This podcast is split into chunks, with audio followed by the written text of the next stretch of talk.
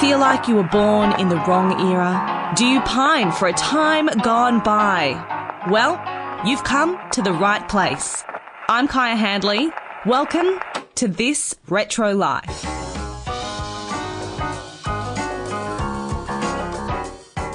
There's so many things I love about our global vintage community, about finding this passion, growing it, meeting you all, sharing these stories. It's how each and every one of you takes your love of vintage and turns it into something unique and special and interesting. Like this week's guest. Michelle Farrand. You might know her from Cup of Zest, where she talks a lot about food, vintage recipes, and so much more. Michelle and I started by chatting about the history of food and what we can learn from it. So I think that food really shows a way that people lived in the past. I actually come from a background where I did a lot of historical reenactment, like Renaissance and medieval stages. And it's a really cool way to see like, okay, what did people have available and how did they make that delicious and how did it enhance their lives? Because, you know, I personally feel that food is a way to experience the world, but not just nourishment.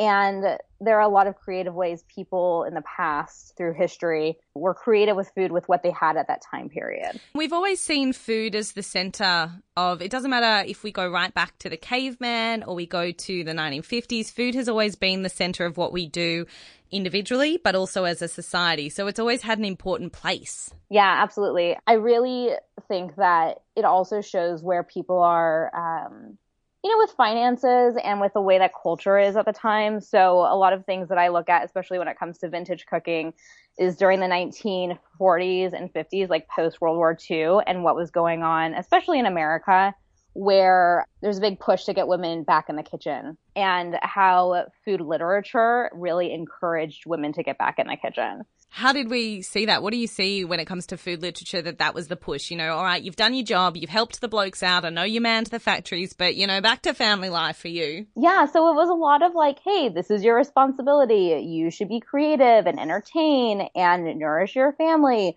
but also do it while you're having fun. And it's a really creative outlet for you. It's an interesting thing to see in post World War II cookbooks where there's a lot of ingredients that are canned for convenience, but also saying that, you know, as a cook, as a housewife, you should be creative with these canned ingredients because that's your duty. Mm. It's your role in society at the time. So, where did Michelle's love of food come from? Well, essentially, it was born out of necessity. Both my parents worked growing up. My dad was working three days away from home, and my stepmom would work really late in the evening.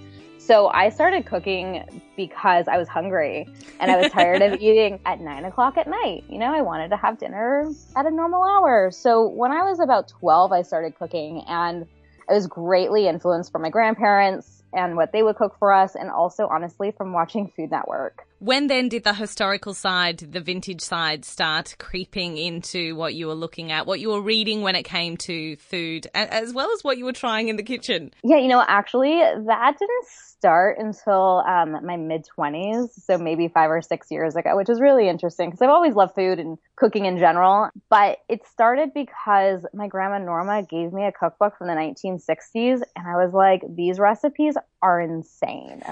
what did we see in those recipes from that very first cookbook? The thing that really got me um, was in a Emily Post weddings guide from I think it's 1963, and there was a recipe for a three tier potato salad cake. yeah, it's so good. It's so I love it. Looking back at some of these recipes, how they were using um, Jello and some of those Jello salads that they were making, and what they were putting in there, and meat and jelly combinations. Like they were just going for it. They were trying everything. Oh yeah, it was like okay, here are some interesting ingredients. Throw it into some gelatin and refrigerate it. and it definitely came from like a sense of wanting to stretch your ingredients, especially post World War II and Great Depression era but also from the creative creativity side in the 1960s. Yeah, they wanted to make it look fancy. That three-tier potato salad, there was great pineapples made out of pate that had fancy coloring and jello on it. Like they they wanted it to look like the best thing that anyone in the street had made. Yeah, absolutely. And it definitely goes back to that sense of like, hey, hey, homemaker, this is your place to be creative. Like make something beautiful that will sit on your dinner table and wow your guests, which is kind of of fun. What does experimenting with these recipes, with trying them, what does it teach you about how far we've come when it comes to food and our our relationship to what we eat each day? I think it's a really cool way to see where people were at. And I know I said that before, but experimenting with the recipes and seeing just like what stages things were at during different time periods and how they evol- evolved over time. And this is going to go back kind of far, but especially during the 16th century in Italy, little food history. I was playing around with some recipes and started to see the evolution of an eclair.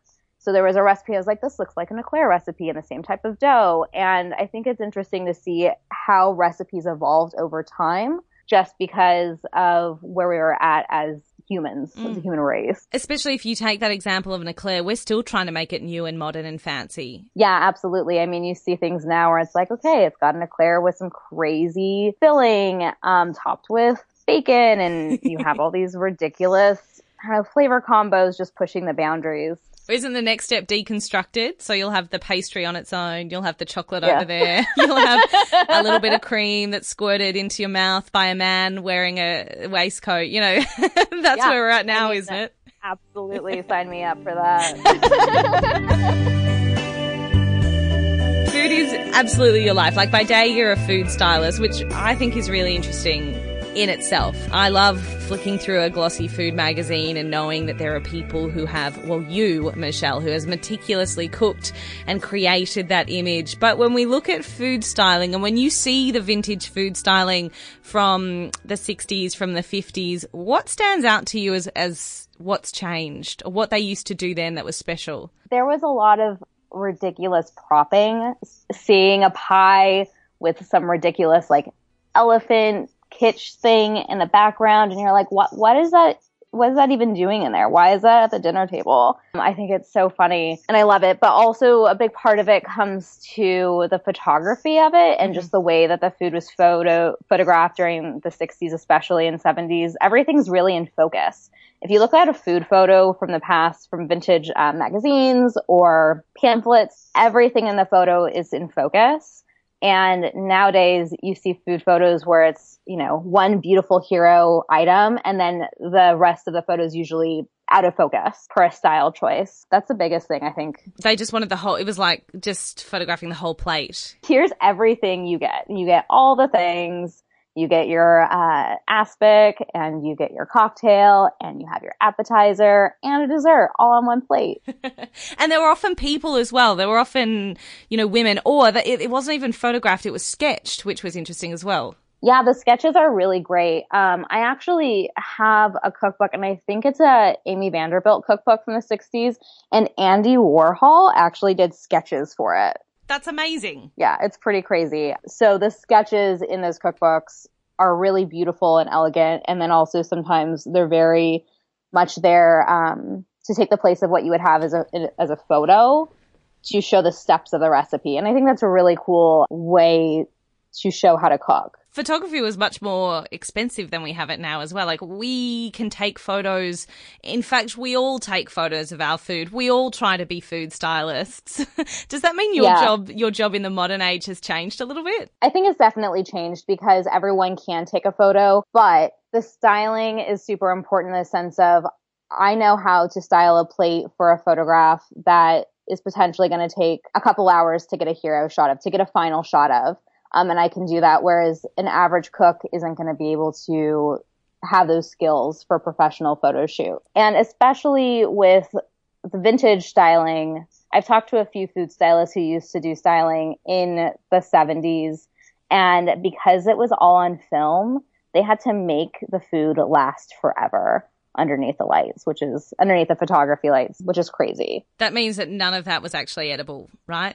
Probably not. they Probably were spraying not. all kinds of things. They were painting it. They were putting all manner of things on there to make it look edible, but it probably wasn't.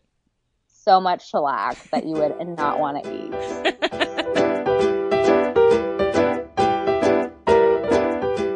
of her passion for vintage and for food, Michelle often brings recipes from the past back to life. So, just how hard is that to do? To take a recipe, find the ingredients, and create a dish from the past today. there actually aren't a ton of ingredients that you can't find today. The internet's amazing. Amazon is fantastic for finding ingredients that are a little obscure. There are ingredients though, like I was looking for a vegetable gelatin, like a, a salad flavored gelatin. And the only way to recreate that today is to start from scratch ingredients and make your own green salad gelatin flavor. So that's a little challenging, but you have to be a little creative to make those substitutions. I was going to ask just how in, involved it is because we had this great television show on in Australia. I know it was on in the UK as well. It's called Back in Time for Dinner. They would go back to a different era every year, and our uh, our poor stay at home mum in the 50s was just exhausted by the end of the day because some of these recipes took her hours to make. Are they quite involved? They absolutely can be super involved and time consuming, and it just depends on the era you're looking at some of the recipes that I've made recently, I think I was making a baked Alaska pumpkin pie. And literally, you make the pie crust, you make the pie filling, you need to find the ice cream and freeze the ice cream, and then you need to make your meringue. And your pie needs to cool completely, and then you throw it in the oven for your baked Alaska. And you're supposed to do that all on Thanksgiving. It's like, okay, this is a three hour recipe for a dessert that's not going to last overnight. So they can definitely be time consuming. And especially if you're trying to find ingredients that you need to make from scratch, that stage can be tiresome as well. That in itself is so interesting. We are so lucky. We live in such an age of uh, convenience, and it's something that we saw start to come through from the mid 60s to the end of the 70s. You know, to have pastry ready to go in our freezer, to be able to buy canned pumpkin pie mix, you know, all of that they just didn't have back then. It literally was make what you can. Uh, sometimes in some of those eras, it was make what you can on rations as well. So things had to go far. It was such a different approach to food. Yeah, absolutely. Um, I have a 1940s cookbook, and at the very beginning of it, they have a whole section where they talk about, hey, like this is wartime era we're going to give you the best recipes we possibly can, but we're also going to give you substitutions if you're doing ration. So I think that in the literature of the time period, the authors are really aware of what was going on and what people could use and what they didn't have. So they, tr- in general, I feel like they tried to make, you know, accommodations in the recipes for what was going on in the period.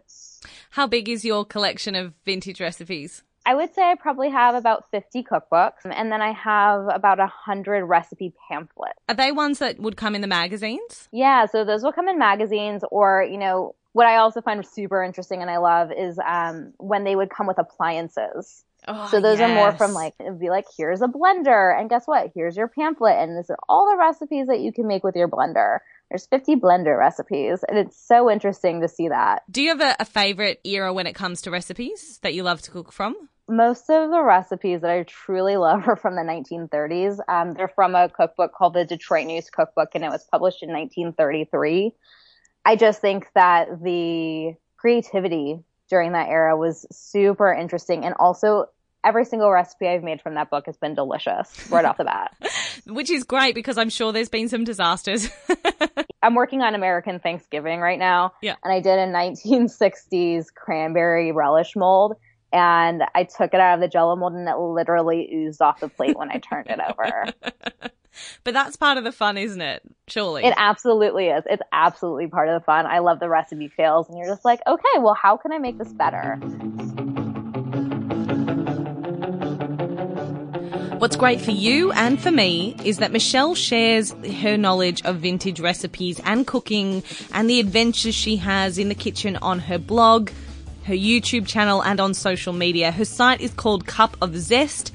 And Michelle started it because she found she wasn't the only one who was nostalgic about food. I found that there were a lot of people who were asking for recipes that like their grandmother made or that their grandfather made and they just didn't have it anymore. Because, you know, to be honest, we don't necessarily cook this way every single day mm-hmm. anymore. And personally, I don't eat this way every day.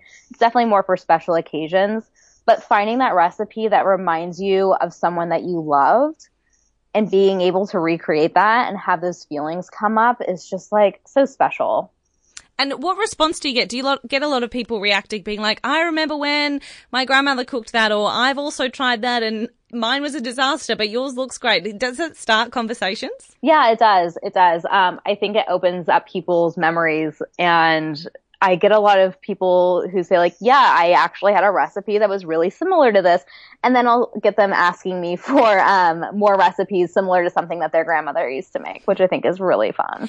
And what's really great is that you do provide uh, recipes for us to try at home, for us to to give a go. Where can people find find those, download some of those recipe cards? Yeah, so I have some recipe cards. Um, they're free. You can download them if you go to bit.ly slash retro recipe cards. Perfect. Why should we all give at least one of these recipes a go? Have a bit of fun when we've got a bit of time.